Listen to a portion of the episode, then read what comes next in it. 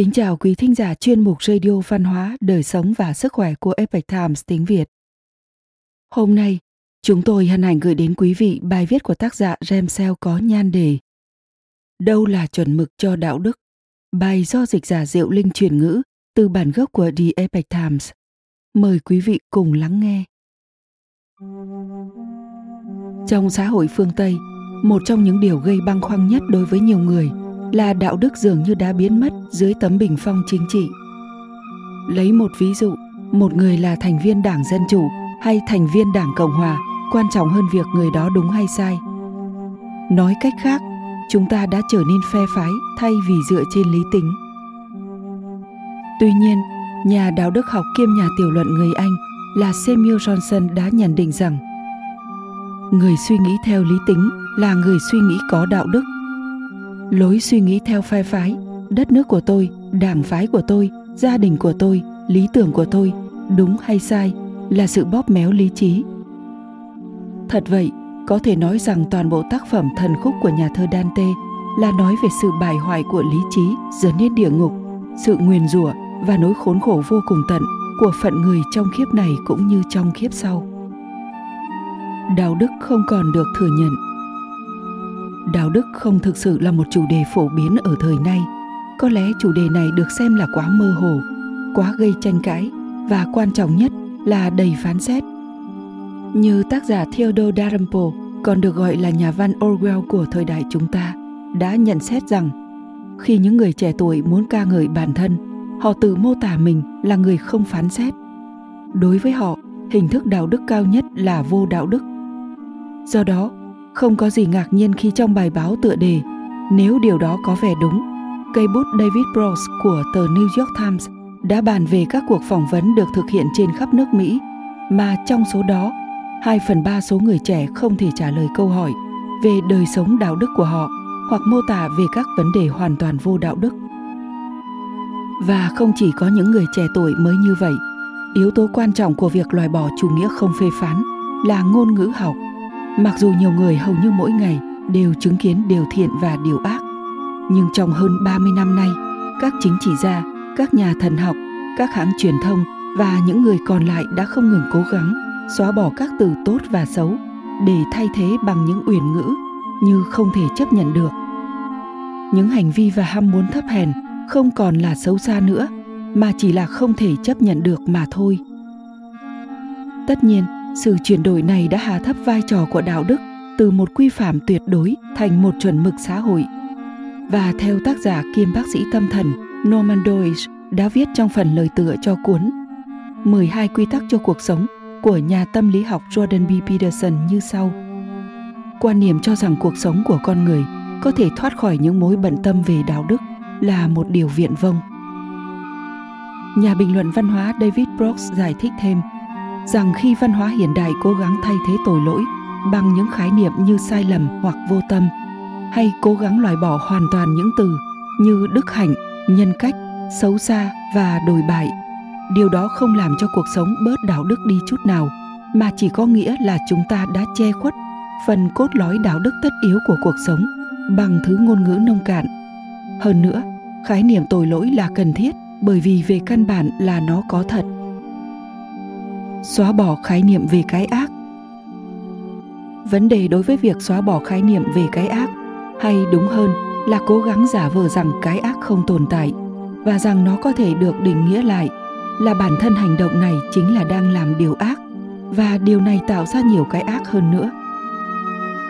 Ptahotep, một vị tể tướng vào khoảng hơn 4.000 năm trước của Ai Cập, đã nhận định rằng thay vì cố gắng định nghĩa lại cái ác, chúng ta cần phải ngăn chặn nó bởi vì hành động ngăn chặn cái ác sẽ đặc định ra đức hạnh về lâu dài. Tất nhiên, để ngăn chặn cái ác yêu cầu chúng ta phải xác định được cái ác là gì. Khi đạo đức dựa trên một thực tại siêu việt, dựa trên sự giác ngộ trong phật giáo,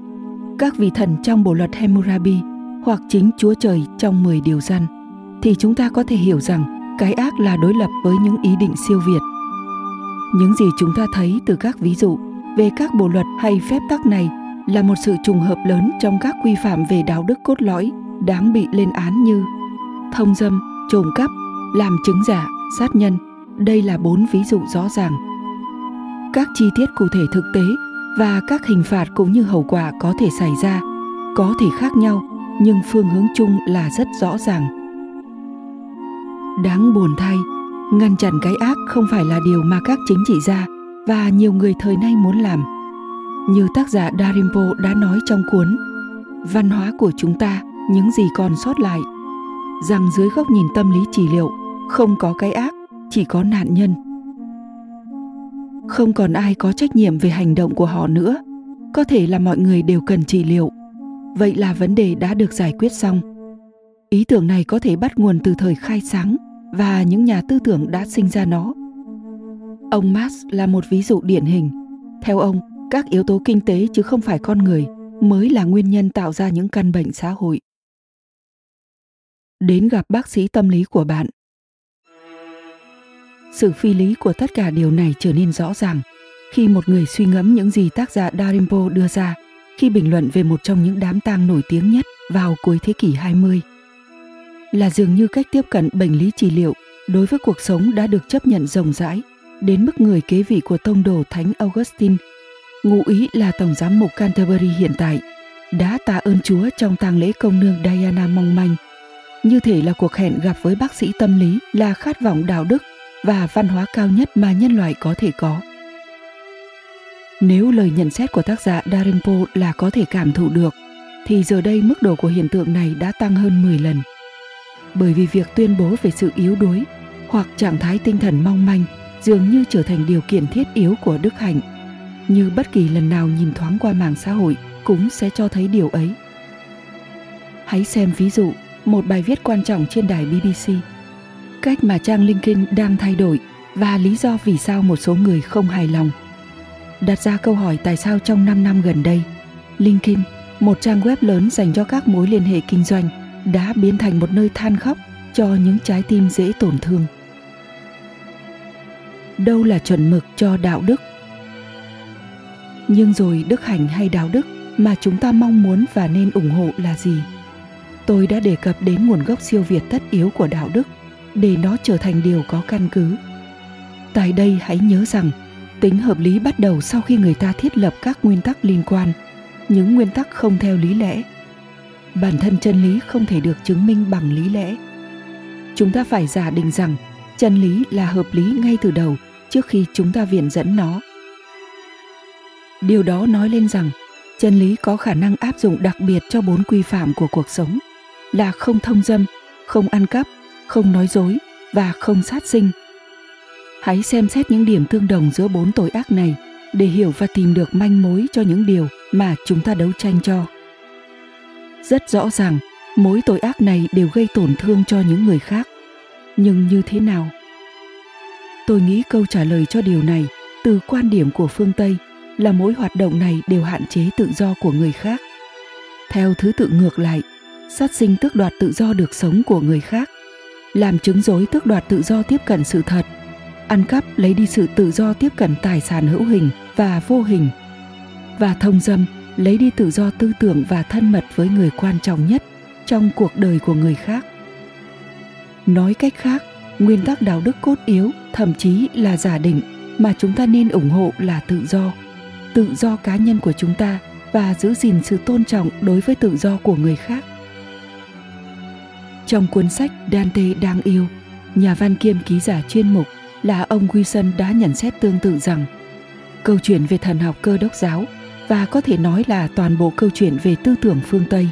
là một cuộc chiến trường cửu giữa thuyết tất định và vài nỗ lực nhằm khẳng định niềm tin vào quyền tự do đưa ra các lựa chọn đạo đức của chúng ta nếu chúng ta chỉ là sự tổng hợp của dna hoặc không khác gì hơn các lực lượng duy vật của lịch sử đã tạo ra chúng ta,